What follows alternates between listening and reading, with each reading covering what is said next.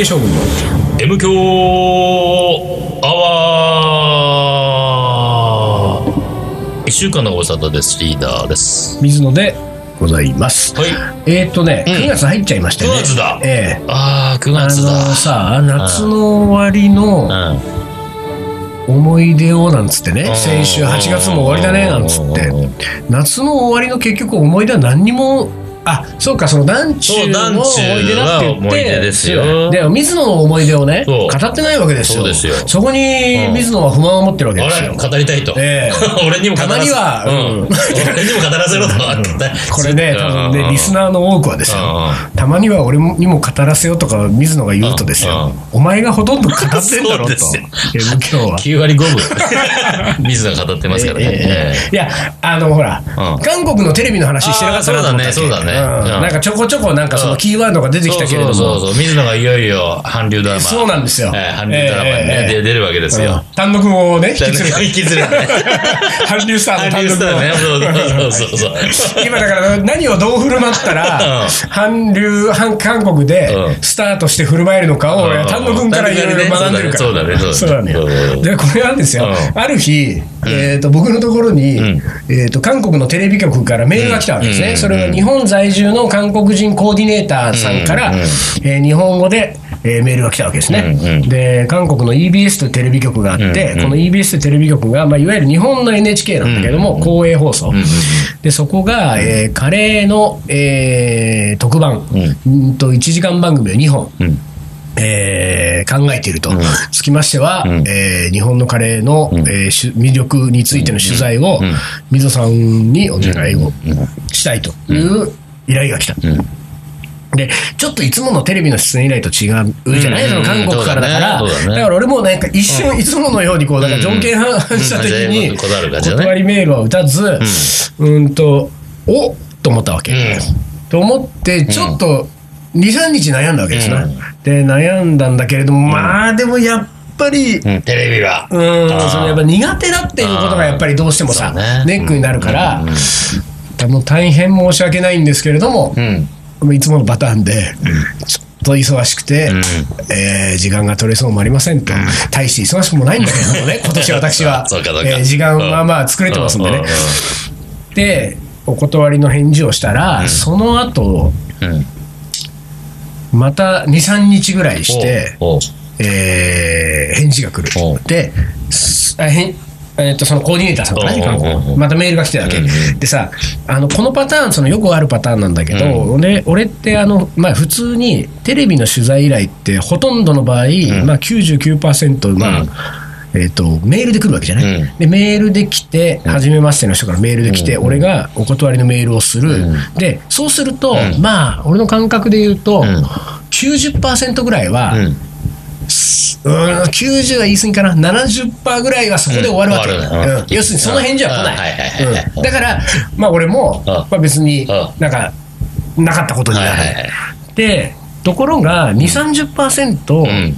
一応返事がこう来て、うん。あじゃあまたん何か機会があったらお願いしますっていう返事が来る場合があるから、うんうん俺が断りのメールを打った後にもう一通その人からメールが来てる時っていうのは、あのちょっとだけうん。辛い気持ちになるわけ、うん。そういうメールを読むのうん。が申し訳ないなっていう、はいはい。そうだね。なんか、うん。で別にその人が悪いわけでもない。こっちが悪いのに、なんかまた機会があったらお願いしますってわざわざメールをくれるっていう、なんか申し訳ないことしたって気持ちになるからいつもそれが、そのメールを読むのが辛いのよ、うん。であまあでもしょうがない。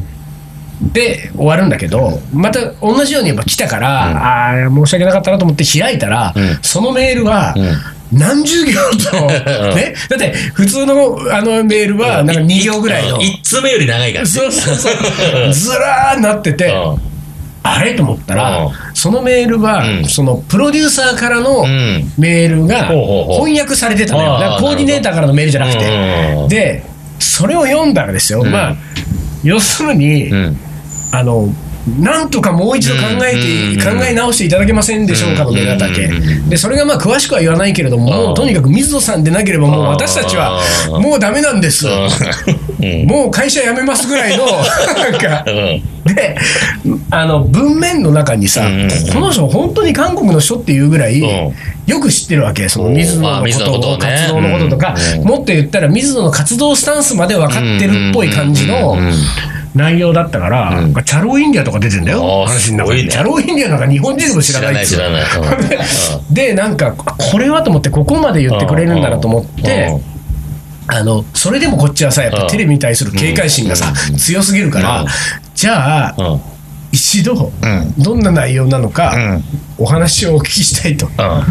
で、一回打ち合わせをさせてもらえませんかっていうね。うん。だから、って言ったら、その韓国から、うんそのプロデューサーが2人やってきたの。うん。その打ち合わせのためにうんうんうんうん1泊2日でじゃあ来ますみたいな感じで。でそれもまた申し訳ない気持ちだったんだけど、でもまあ結局いろいろあって話を聞いたらすごく面白そうだったし、なんかその、なんか期待にも応えたいっていう気持ちがすごくもう俺も強かったから、じゃあやりましょうってうんやることになうんって。で、やることになって、まああの、4日、5日間ぐらいかな。うん。ちょうどその時そのあの俺がカレーのいろんなこうイベントや、うんもうもろもろの用事がこうなんか立て続けに入ってる時期があったから、うんそれに密着をしてもらったんだよね。うんでまあそんなことであの僕のイベントに来てくれた人たちにもこう結構、うん。取材でいろいろね、あのお世話になったりご迷惑をおかけしたりとかしたんだけ1れども。万人にも来てたもんね。そうそうそう、うん。でそんな中でよこのうん。M 教で話したいのは1個だけなんだけど、うん。おふくろカレー座談会やったじゃん。ああ、そうなんです。そねこなんです。そうあれや。なんでこれはリーダーもね、あのーで、はい。あの、俺たちが明日のルーカレーっていう本を、うんうんうんうんあの、東京カリバン町で昔出したんだけど、これが韓国語に出版されてるわけですようんうん。で、この韓国語になってるやつの中でうんうん、俺たちが最もうん。えー力を入れた。はいページ、ね。そうね。うん。あの、おふくろカレー座談会っていうのがあって、うん。それは、あの時単独もいたけど、カリバン町メンバーが、えーお自分のお母さんに連絡をして、自分がちっちゃい頃に作ってもらってたカレーをもう一回作ってもらって東京に送ってもらい全員分を集めて、みんなでうん、えーそれを食べ合いながうんらそう、あれやこれやね。で、あの人のカレーのことをボロクソに言うっていう、その企画ね。そうそうそう。でめっちゃくちゃ面白かったね。であれはさ、うん。韓国のプロデューサーも、うん。あれすっごい面白かったなって、であれをもう一回テレビでやりたいと、うん。で、うん。あのーそれをその座談会風にして、まあうんその VTR 撮りたいっていう話になって、うん新宿御苑のとある、ん。えーキッチンスタジオ的なところに、えーカリーマンチョのメンバーが集まった、うん。であの時はでも、誰がいたんだ、えー、丹野くん、俺、うん。まあこボンジュール石、うん。下地。下地ね。うん。で、みそう5人かが集まってでやったじゃん。でさあのそのまああの内容が、うん。まあ、やっぱりとても面白かったねって話も、うん。この後あるね、まあ、したいんだけども、あの日さ、うん。俺さ、うん。あの御苑に俺だけそのコーディネーターとやり取り、うん。そのほら、うん。してるから、うん。待ち合わせ場所が、うん。えー、とマンションのうん。前にあるなんか、コンビニなんだっけ？ビニだったね。なんだっけ？ミニストップ？ミニストップ。ミニストップ。ミニストップ待ち合わせだったんだけうんうんどうん。結局なんか俺が多分そこに着くのが遅れてうん。コーディネーターが待ってて多うん。分丹野君たち先に多分ねはい。会えたんでしょ？で会ってうん。もうキッチンスタジオに入りました。うんうんうんで俺が遅れてそのミニストップに到着する。でリーダーもなんうん。か遅れて。場所間違え間違えちゃったね。なんか遅そうそう遅れたじゃないでさだから結局全員が先にスタジオ入った。うん。その後水野がちょっと遅れてミニストップの前。うん。リーダーはミニストップまだつかない。うん。だからミニストップにの前にうん。水野が一人なわけよ、で待ってる時にさ、うん。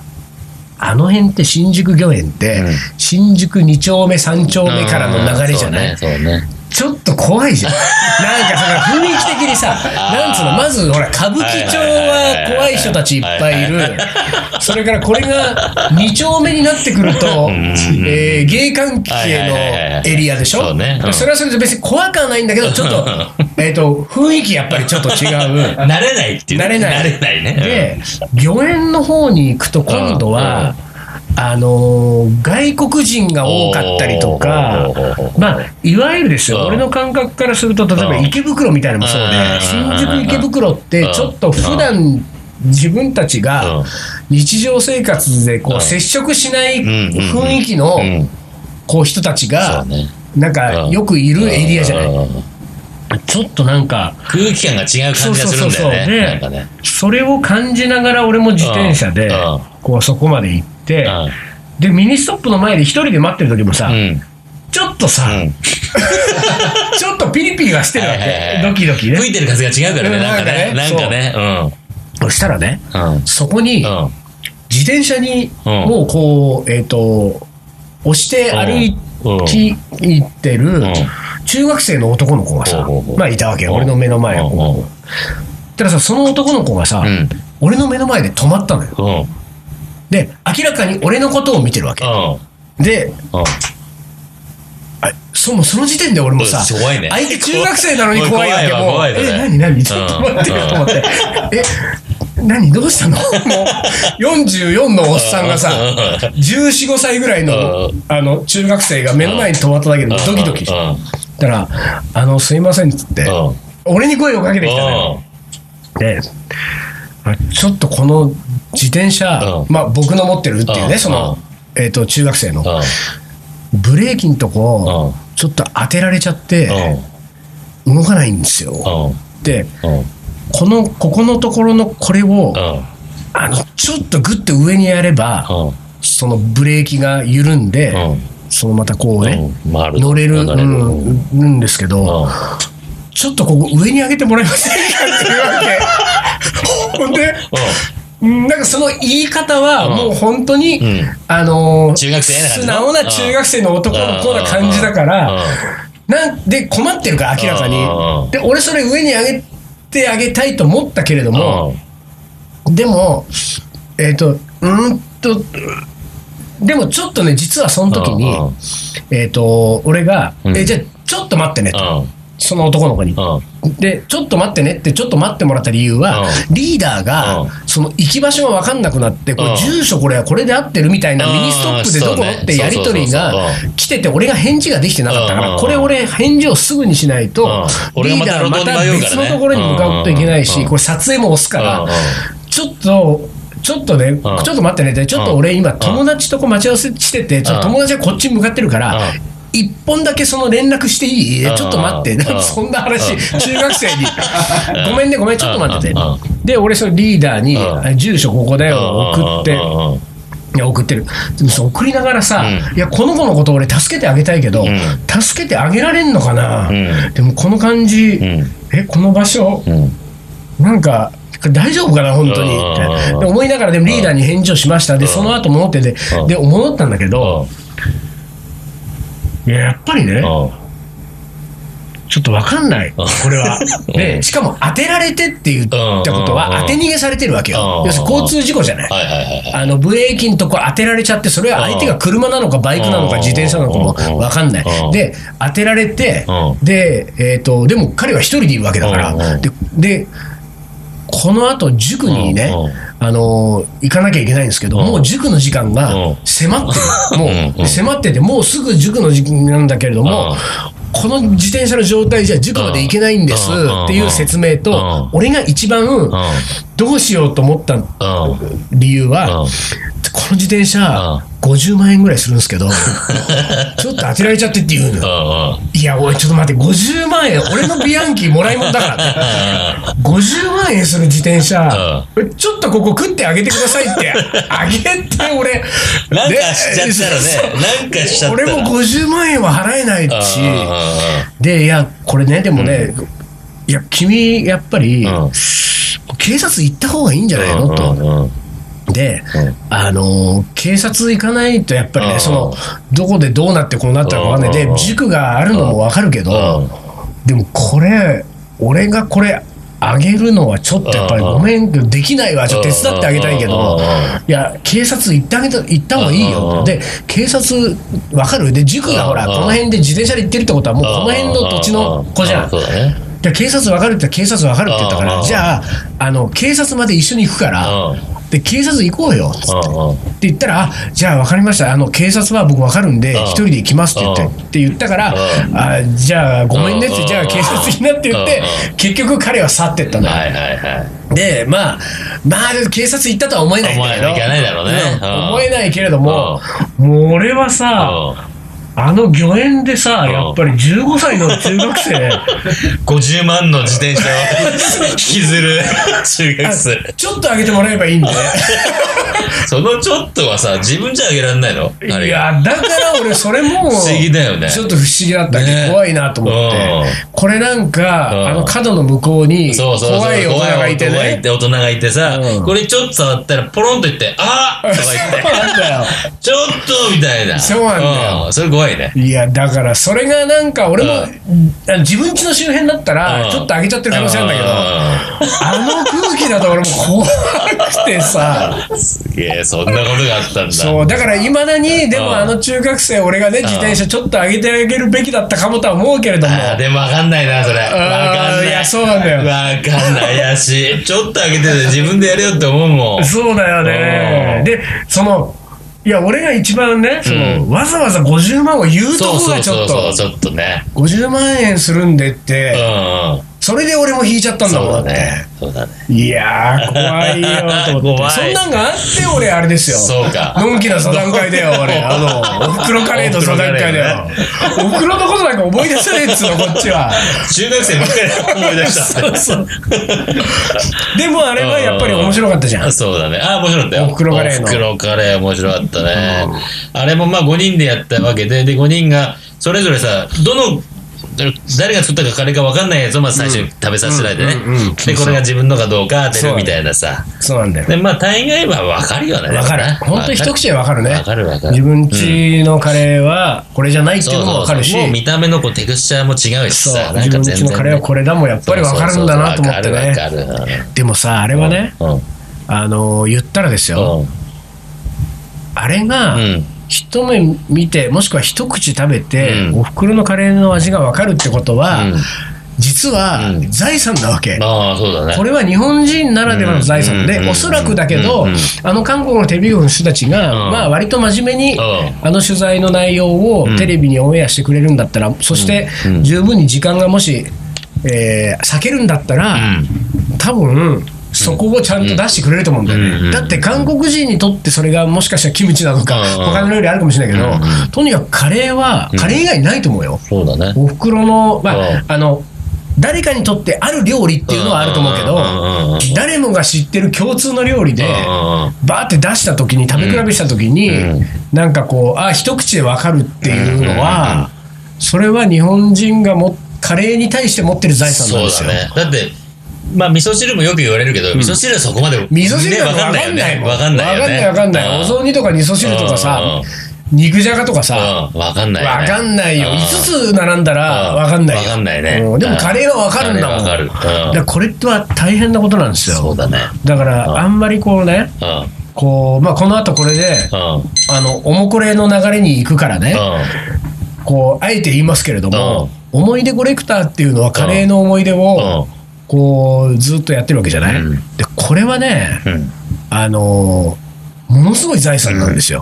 本当に。で、このことをね、うんまあ、誰も分かってくれないね。そうなんだよね。誰も分かってくれない。なかなか感じ取ってくれないんだよね。あのーまあ、僕もリーダーうも、ん。そして、その他いろんな人が、カレーの世界でうんいろんなアウトプットしてるけれども、はっきり言って誰のどのアウトプットうん。も全く及びつかない場所にあるぐらいのその凄さなのよ、ね。カレーの思い出っていうコンテンツの凄さは。力がすごいよね。うん。だからね、まあ、M 響アワーっていうこれ前半の20分は本当にもう 捨ててもいいようなもの捨てていいよねここはね。捨ててもいいようなものだけれどうん。も、後半の思い出コレクターっつうのは実はですよ。ね。うん、だから、まあ、100年経った後としておきましょうか。うん。うんうんうん100年経った後に、うんえーカレーの世界にうん数多くのアウトプットが、うんえーアーカイブされた時に、うん思い出コレクターだけが全く別のステージに俺は存在してると思ってるわけ。なるほど。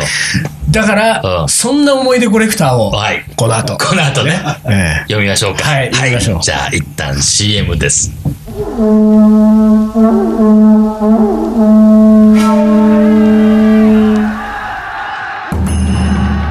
ー将軍徳川家茂徳川家の14代目として全国平定。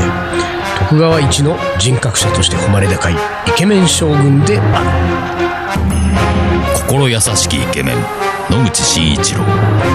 この男のカレーが叶える完全無欠の味わいとは。カレー将軍いざ全国平定。カレーの。おもこれ。はい思い出コレクターの時間です。そんなおもこれですね。はい。え先週読めなかったやつはい。からね。いきーえーましょう。ビーカーさんね。はい。ビーカーさんの、えー本ちゃん。はい。長くなってしまいましたがここからが私のカレーの思い出ですと、はい。それは大学2年の時にサークルの先輩の家で初めて食べた2日目カレーです、うんうんうん。私たちの大学は中国地方の田舎にあってたくさんの政治家を輩出しているお地方都市ではありましたが大学の周りに何もなく主な遊びはドライブでした。あ毎週末サークルの部屋に行くと誰かがいて、居合わせたメンバーで今日は日本海今日は太平洋 今日は東シナ海と地名や、えー県名どころではない規模のドライブを繰り返していました。ある時、えーいつものように、えー部屋にあ部室か。あ、えーサークルの部室部室に行ってみると珍しく誰もはおらずそのうちに現れるかと思い一人、えーで置いてある漫画を読んでいました。すると一つ上の先輩が入ってきました。少しおっとりした、えー可愛すぎないでもこっそり人気のある女性の C 先輩です。可愛すぎないっていうね。誰もいないなんて言いながらいないねなんて言いながら少し緊張もしつつん。しばらく話をしていました、1回生で夏休みに免許を取ったばかり、えー親のお下がりの中古車を乗り始めたばかりの僕が、どんなところにドライブするんですかみたいな話になっているうちに、いっそ2人で日本海まで行ってみようということになりました。なんと憧れの先輩と2人きりであらやばいねこれは。おう20年近く前のことなので細かいところは記憶にないんですが、うん。数時間のドライブの果てに、うんえー見た。うん。日本海に沈む夕日はお今となっても忘れられない景色でした。いいね。その後数時間かけて帰ってくると、ん。えーもう深夜も近くなっていました、うんうんうん食べ物屋も開いていなく、お腹が空いたねなんて話していると、えー C 先輩が、ん。2日目な2日目のカレーならあるけど、と言いました。これはこれはなんだこの展開は。なんだこの展開は。やばいなこれえー、5人家族で父親うんがカレーが好きではない、えー我が家では、えーカレーはその日のうちに食べてしまうのが普通で、うんうんうん。うん翌日にもす持ち越すことはなく、うん。当時の僕は2日目カレーというものを知りませんでした、先輩の家にあげてもらいうん。食べた人生初めての2日目カレーはうんカレーがこんなに美味しいものだったのかと初めて知った味でした。うんちなみに、うん。お米も炊きたてを冷凍しておけば、うん。えーチンして食べられると知ったのも、うん。この時が初めてでした。さらにちなみに、うん。その先輩が、うん。僕の初めての彼女になりました。できすぎやべえ。本当かこの本当こ思い出れ。作ってない？大丈夫？すこれ本当だったら素晴らしいね。結構すごいよこれ。ドラマになりますもようドラマになりますねドラマ以上だよ。ドラマ以上だよ本当ね。これうわーすごい。えー少しおっとりした。うん。可愛すぎない。でもこっそり人気のある。そうそこなの女よ。それいい一番いいところだよね。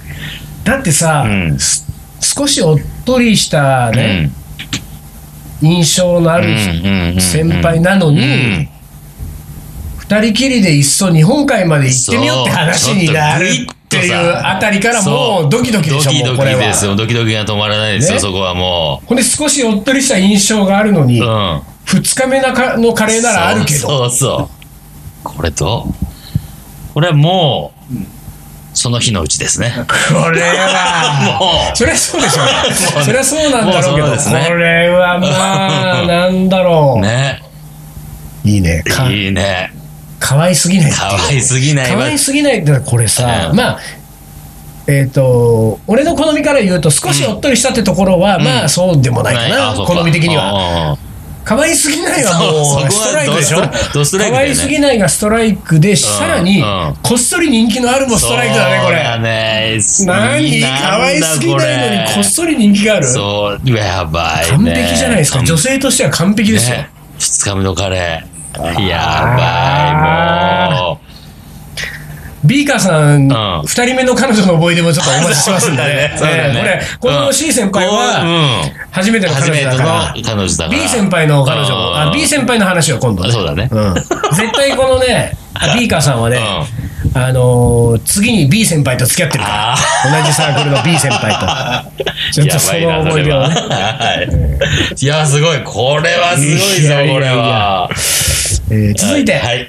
えー水野さんリーダー丹野くんさんお疲れ様ですあお疲れ様です。私は毎日でもカレーが食べたいくらい、えースパイスカリーが大好きなんですが、うんうんえー実は今一緒に住んでいる彼氏はうん。子供の頃から食べている、えールーを使ったいわゆるおうちカレーは大好きなのに、うん。スパイスカレーには否定的ですと、うん。さらにパクチーなどの香草が入ると、漫画のように分かりやすくおえーと言いますと、なので私は家ではなかなか自分が食べたいカレーが作れないため、うん。月に一度、えー友人、うん。えー過去くるぶし宅に行き、うん。くるぶしさんね。くるぶしさん。うん。うん。これくれる、えーエアスパイスカリー会と称して、うん。2人で一緒にカレー作りを楽しんでいます。と、うもうある時少し、えー多めにできたカレーをタッパーで家に持ち帰ったところ、今日はどんなカレーを作ったとと、えーこれ何？これは博多弁？関西弁？博多弁かな？九州博多の方面か。えだと、ー珍しく、えー彼氏が興味を示したので、ん。今日は香草も使ってないしもしかしたらあなたも食べれるかもよと、んうんえー試しに食卓に出してみたところ、うん。一口かれ、えー食べた彼氏が一言「うん。うんもはやカレーではないな」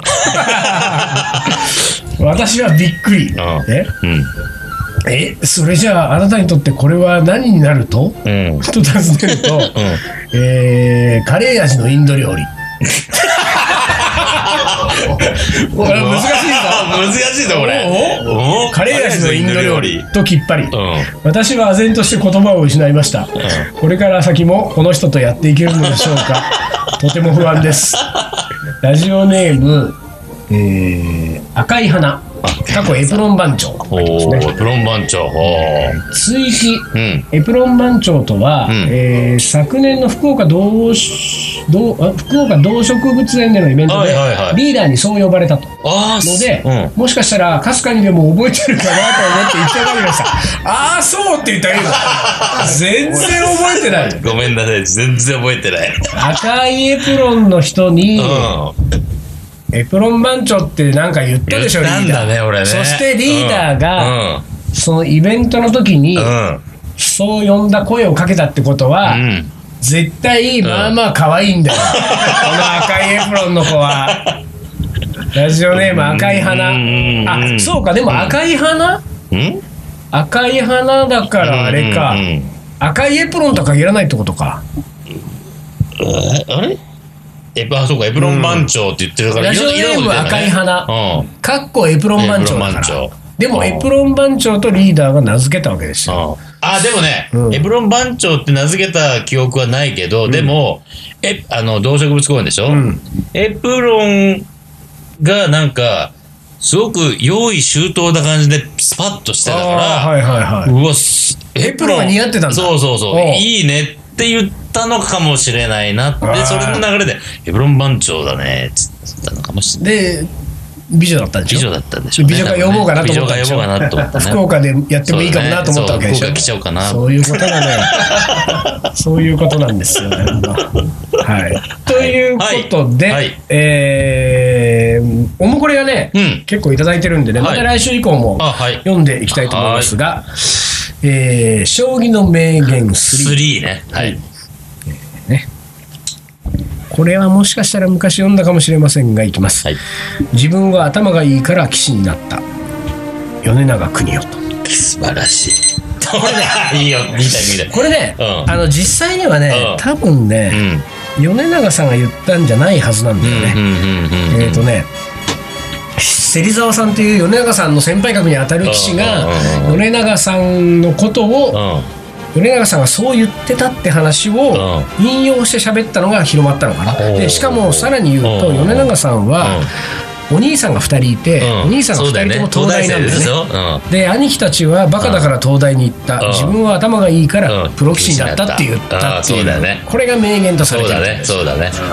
まあまあまあまあ、故米長邦夫ですけれどもね。そうですねそうですねえーはい。はい。というわけで、えー今週の思い出も素晴らしい週一となりました。素晴らしかったね皆さんも、えーこれに負けじと、まあでも全然ね、もっと簡単な、ね、ちょっともう日常に転がってるのでも全然いいんですよ。そういうのこそまた面白かったりするので、そうですねえーぜひぜひ送ってください。はい。ということで、えー MK は今週は5年で終わりにします。はいえーカレー将軍の M 強アワー、この番組はリーダーと、水野がお送りしました。それじゃあ今今週はこの辺でおつかり。おつかり。